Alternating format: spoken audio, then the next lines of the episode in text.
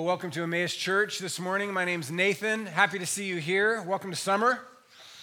Uh, we will be, let's see, raise your hand if you like a Bible. We'll hand one to you. In the Bibles, you can follow along in the Bibles. Also, um, there's communication cards tucked in there. So if you'd like to fill out a communication card, if you're new, new with us, newer with us, summer can be a really challenging time to get connected to a church because people are coming and going. It's easy to kind of um, be missed easier. We try really hard not to allow that to happen. But if you like, raise your hand, grab a Bible, fill out a card. You can um, hand one back to us later when we uh, collect an offering in a little bit. And, um, and that'll help us to connect with you and at least make an introduction, all right? Good. Come on in. Today we're going to look at a short story that Jesus tells about prayer. It's, it's in the Gospel of Luke. The second half of the Bible is called the New Testament starts with four stories about the life and teachings of Jesus.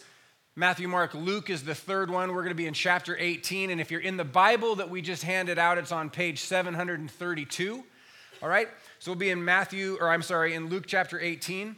And I want to look at this um, story, friends. I want to look at this story because it contains one of the purest, simplest, most important prayers. And I really appreciate pure and simple when it comes to prayer.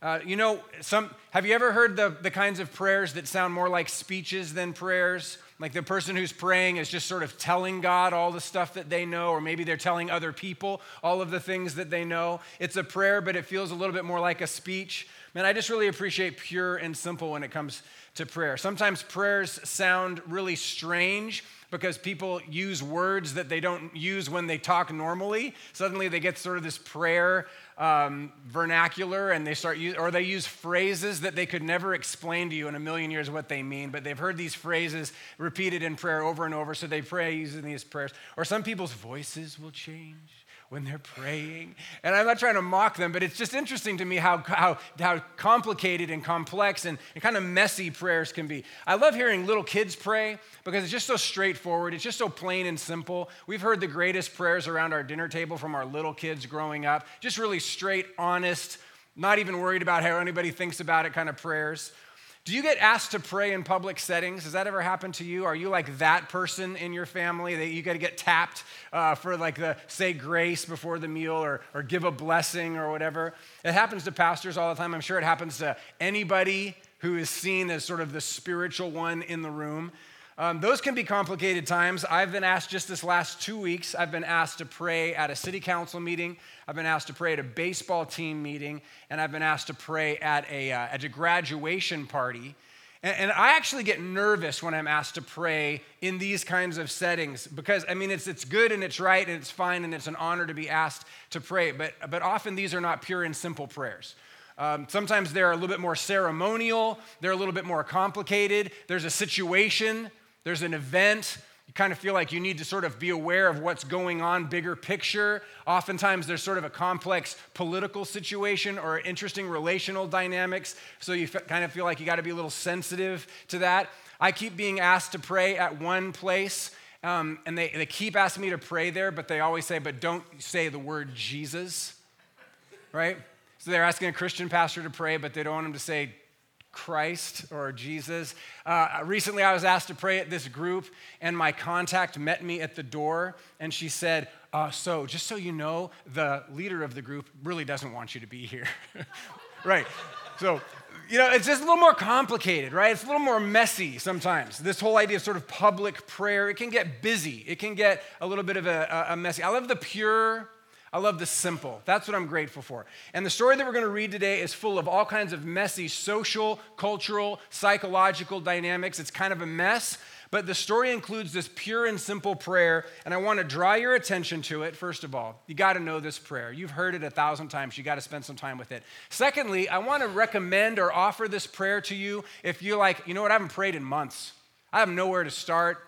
I'm not know sure where I'm at when it comes to talking to God. If you're there, this is a great morning for you because this is a good place to start. This is a great prayer to start with. If you're just like, I just, I haven't prayed for a while, I'm not even sure what I should say to God. And then thirdly, I want to recommend if you if you're like, you know, I have a consistent prayer life, uh, I have a, a consistent habit. I want to suggest that you take this prayer and centralize it. I want to suggest that you, at least for a season, make this a foundational prayer for you. Uh, perhaps this is something that you have not prayed for a long time. It, it was for me for years, something that I never prayed. And through a series of events in my life and a series of uh, ex- experiences that happened, this became a core prayer. And so I would suggest that you consider central or making this more of a core or foundational prayer in your life. Maybe you could say, well, maybe I'll just pray this for the summer. Maybe this could be a focus of your prayer for the summer. All right, so let's look at the story and, um, and we'll, we'll start off there. This is, this is Luke chapter 18.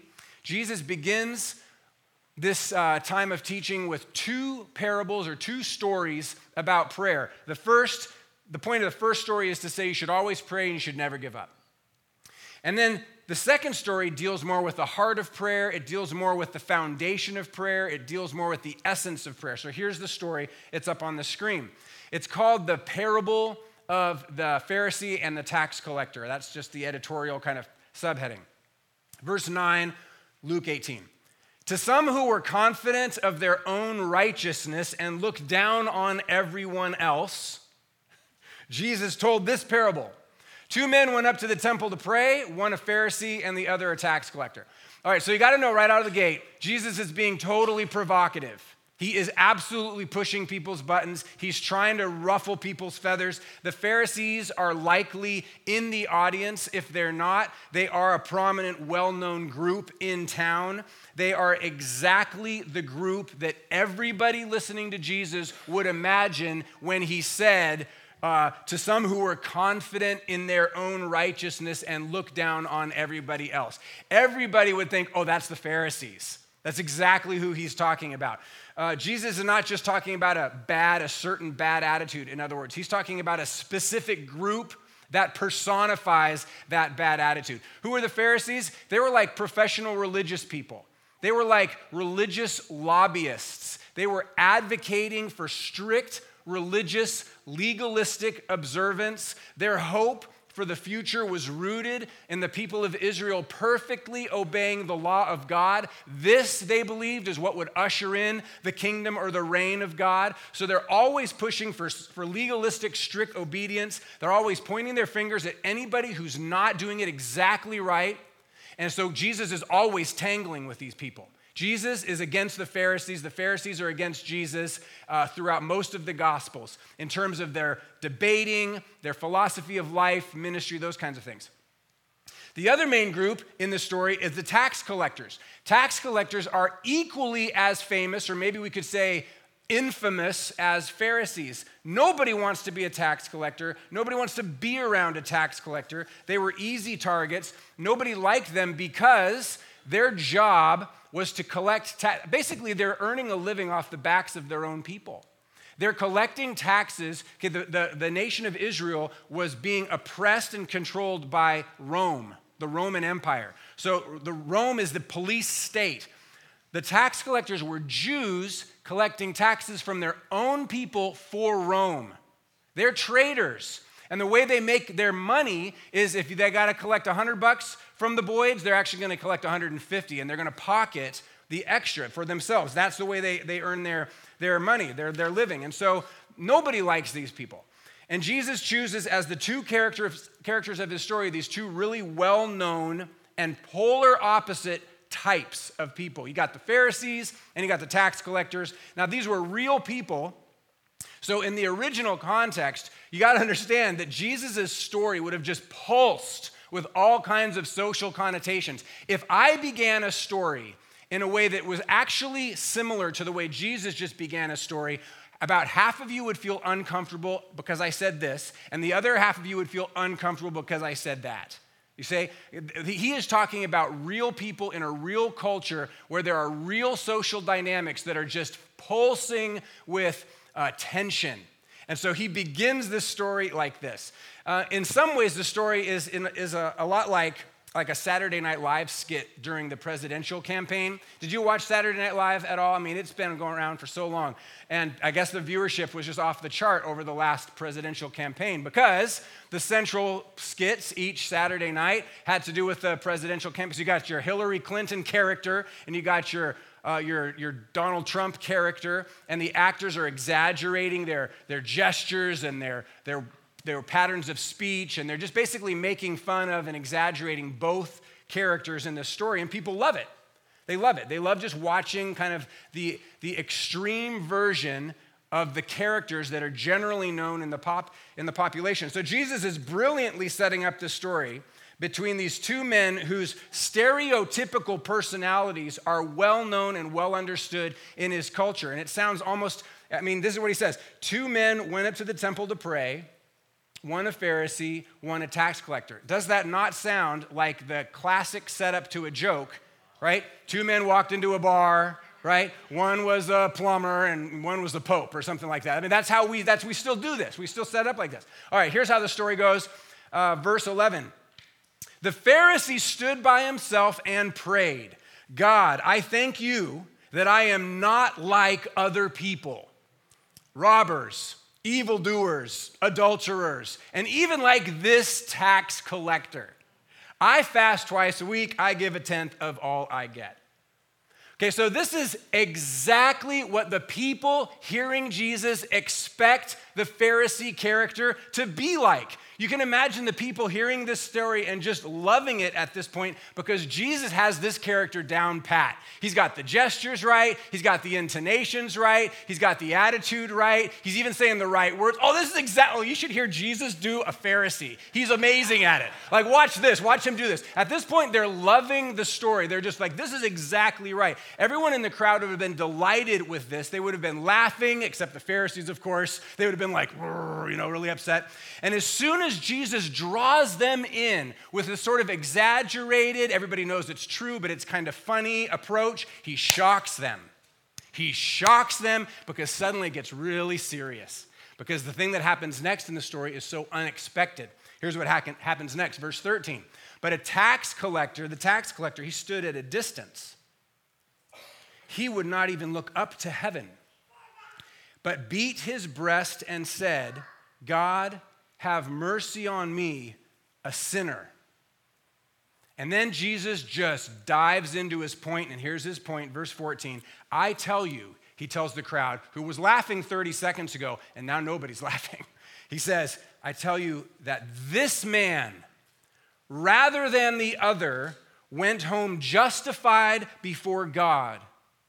For all those who exalt themselves will be humbled and those who humble themselves will be exalted. So you got the Pharisee and you got the tax collector. They're two extreme characters from another time, other part of the world. How should we relate to these characters? Because neither of these characters exist in the exact same form in our culture today. But I would think, as you probably think, that we, we understand them, right? We understand the types. We understand these types of people uh, I think generally, right? So let's just talk about him in terms of the first guy and the second guy. The first guy being the Pharisee. We know people like this. Maybe the guy like this is the guy in the mirror, right? He thinks he's better than everybody else. He's the guy who walks in the room, sizes everybody up, and compares and ranks and decides who's better than and who's worse than. He's comparing his life to everybody else's life.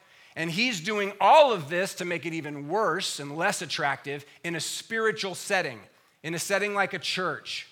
He's sizing everybody up. And he does exactly what we expect him to do. He's all by himself because he's too good for anybody else. Don't touch me. Don't step next to me. And he prays, God, I thank you that I am not like the other people. And he names some of them robbers and evildoers and adulterers, and even like this tax collector. guy's right there. I fast, I fast twice a week and I give a tenth of all I get. That's his prayer. Can you believe that's his prayer? We're talking about prayer. And this is his example of this Pharisee's, this religious expert's prayer. Thanks that I'm better than everyone else, especially him. Thanks that I'm better than everybody else, especially her. And I'll just point her out and name her. I don't even feel comfortable doing that like pretending right now, right? But this is what he's doing, right? I keep all the rules. I fast, I tithe, I do family right, I do work right, I do social stuff right. I got it all together. Look at me because I got it figured out. I've got it right. You're lucky to have me on your side, God. Uh, I, I, life's going great for me, but it's going great for me because I, des- I deserve it, frankly. I do everything right. so that's why it goes well, really well for me. I'm better than because I'm the better man. That's what this guy's attitude is like. That's what he's saying. It's exactly what we expect him to say. And then there's the second guy. There's the second guy, the tax collector. And there's three things that are really surprising about the second guy. The first thing that's surprising is this guy's at the temple. Isn't that surprising? This guy's at the temple. Guys like this don't go to the temple. You got to understand that. They're not welcome there. They know they're not welcome there.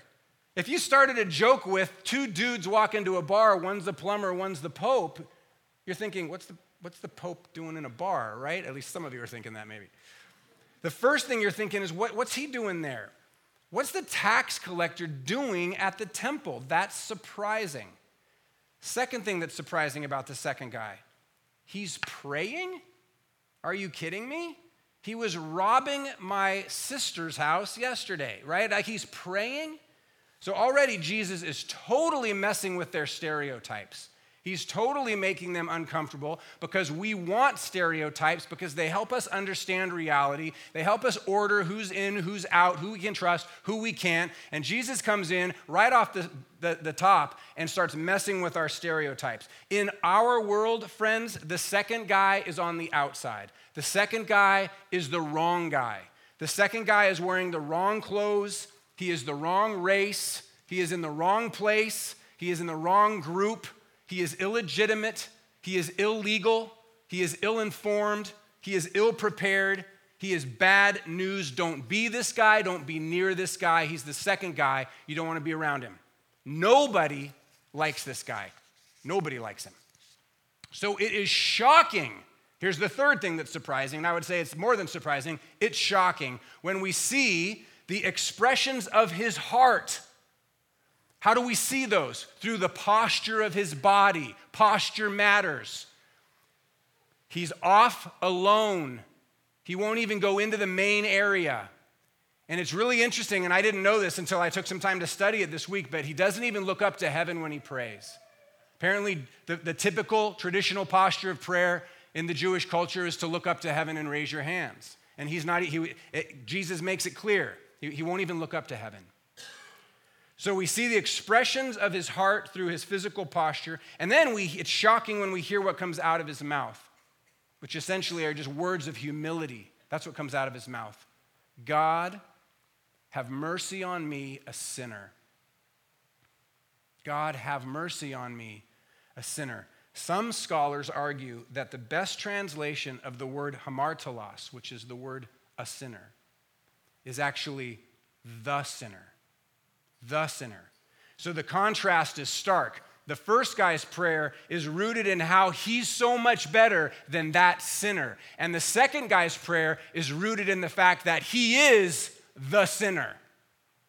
Isn't that powerful? It's to- two totally different perspectives and beginning points in prayer.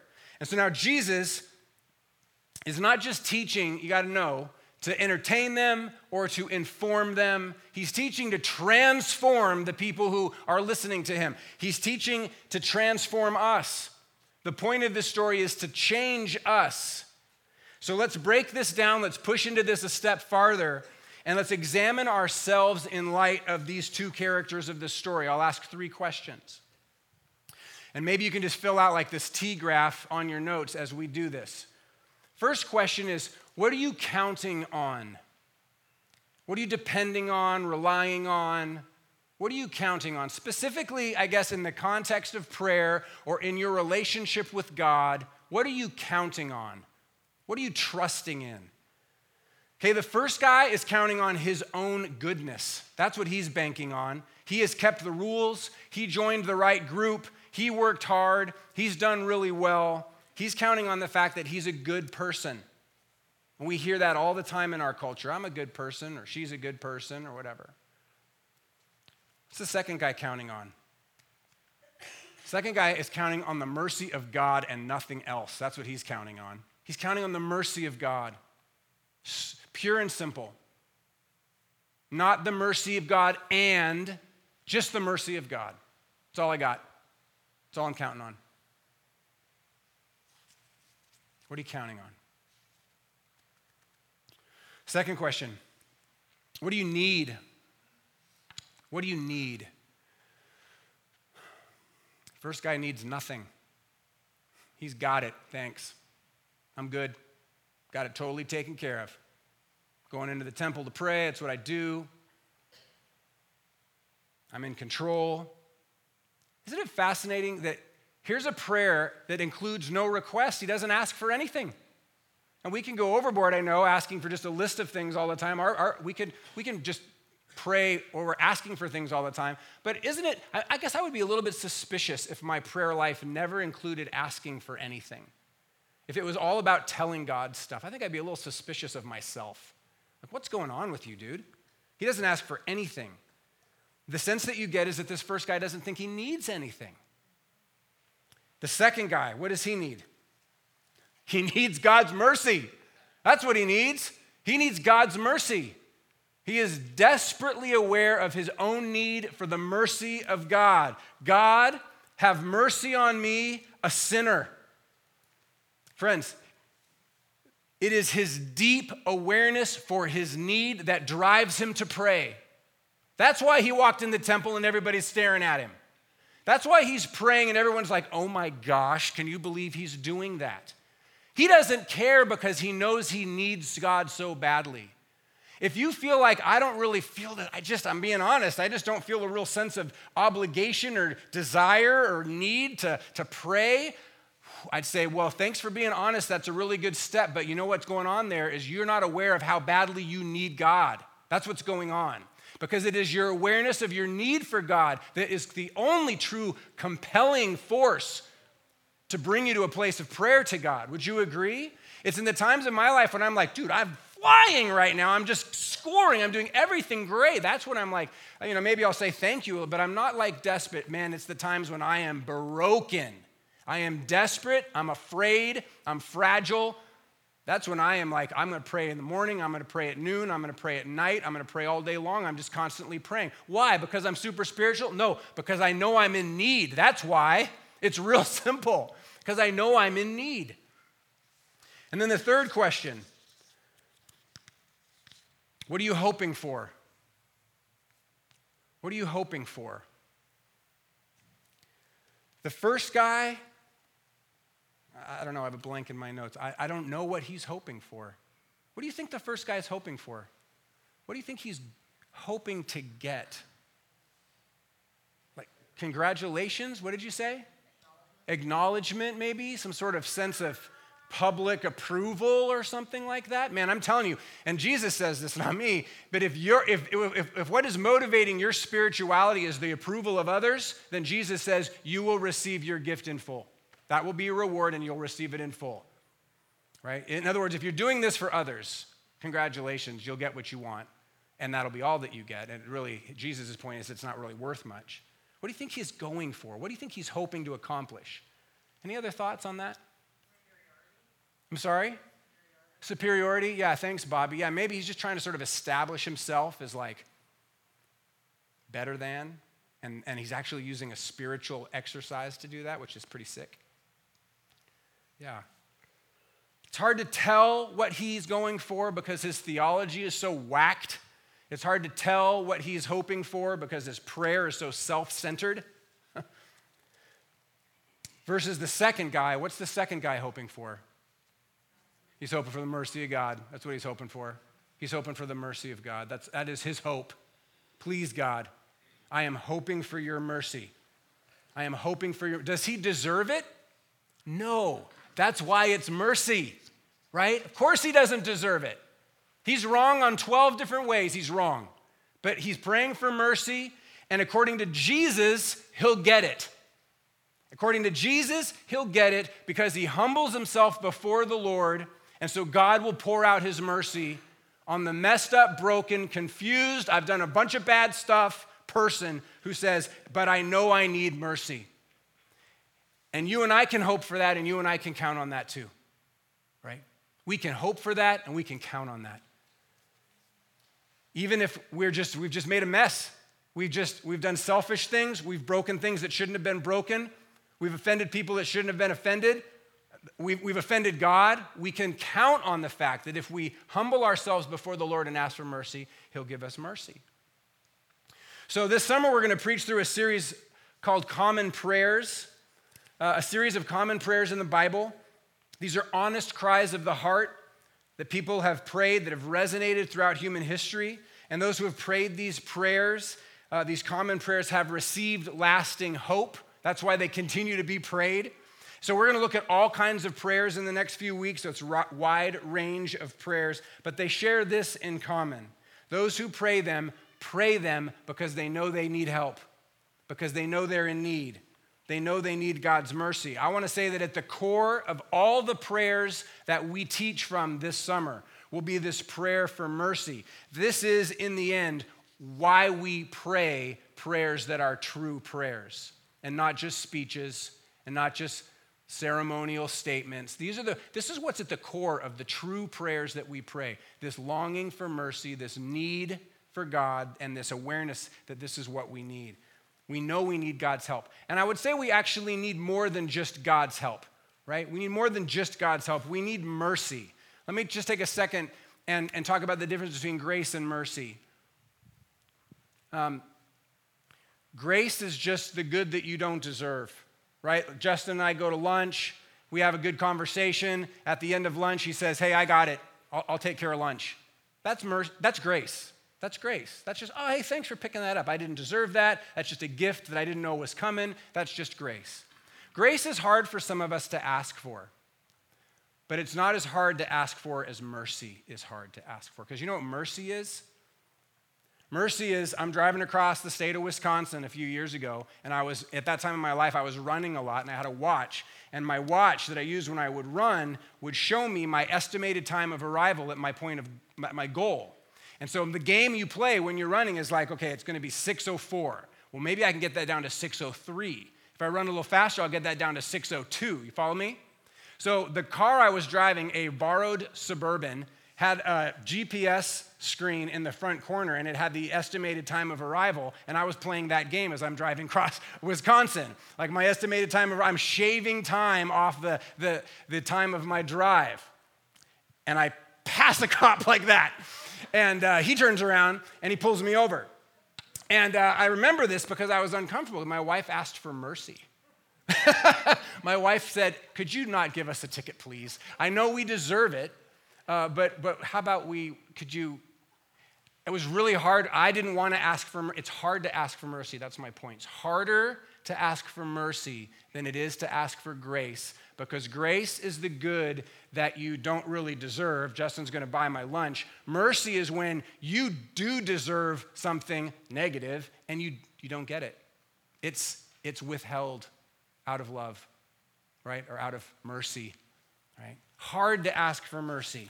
And so it's not just that we need help, we actually need mercy. We've done stuff that is not right. We deserve to be punished, experience negative consequences, however you want to put it.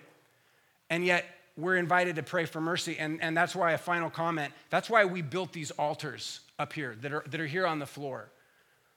Uh, this, this need for people to pray for mercy from God is so core to a relationship with God that there's furniture that represents this reality. Throughout the Old Testament, people build altars. These are places of seeking God, of thanking God, of acknowledging that without God we would be sunk. In the original house of God, the tabernacle, there was an altar. They built this altar as a place of seeking God's mercy. And the center of worship has always included an altar. Through the ministry of Jesus, the altar becomes also a table. And it's not just a place of sacrifice but the cross and the table kind of come, the cross and the altar kind of come together, and it's a place of sacrifice, but also a place of nourishment, right? So we have this altar table, which becomes like a central point in Christian worship. And then throughout history, especially in this country and in England, this altar table has been extended down onto the floor in the form of a place where you can physically demonstrate your need for mercy before the Lord. This is not about other people, this is just about you and God. And I'm so stoked that we have this facility and that we're able to actually begin to use and, and create a space for this kind of prayer for mercy. I don't know what to pray. That's great because you don't have to say anything at an altar, you just kneel there.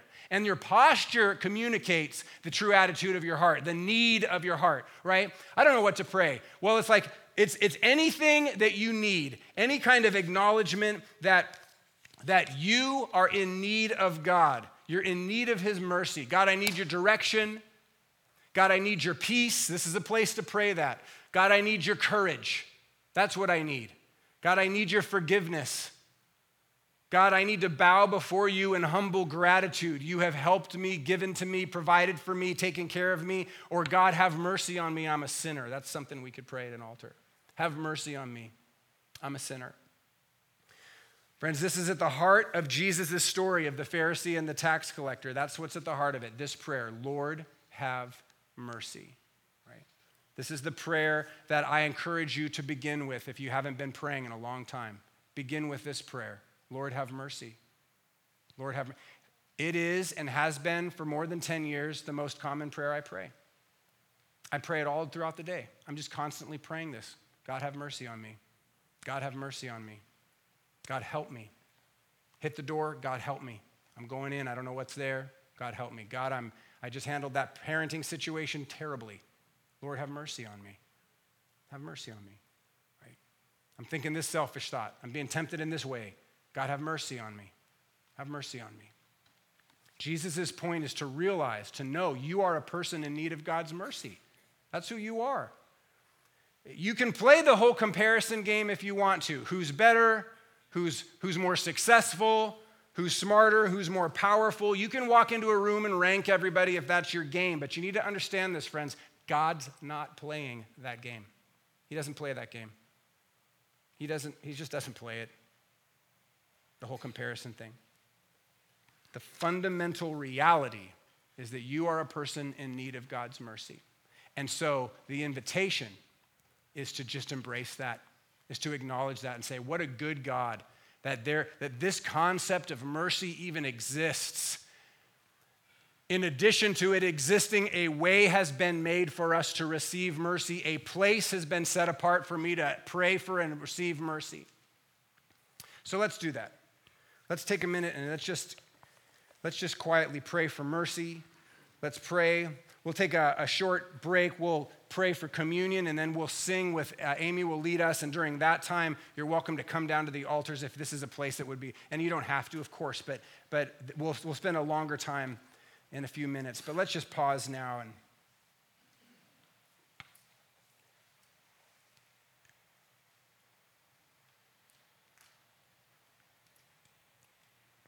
God, you know us completely.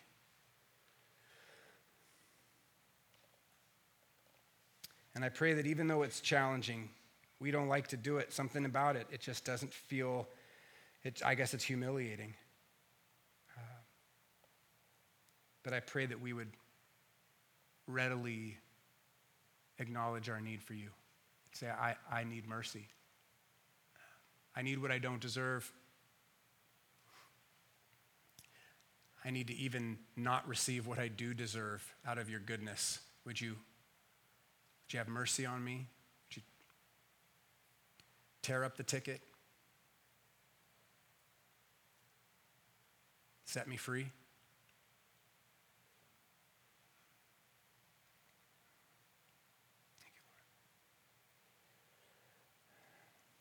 And God, may this be a merciful place. And may people who need mercy feel welcome in this place to receive it. In Jesus' name, amen.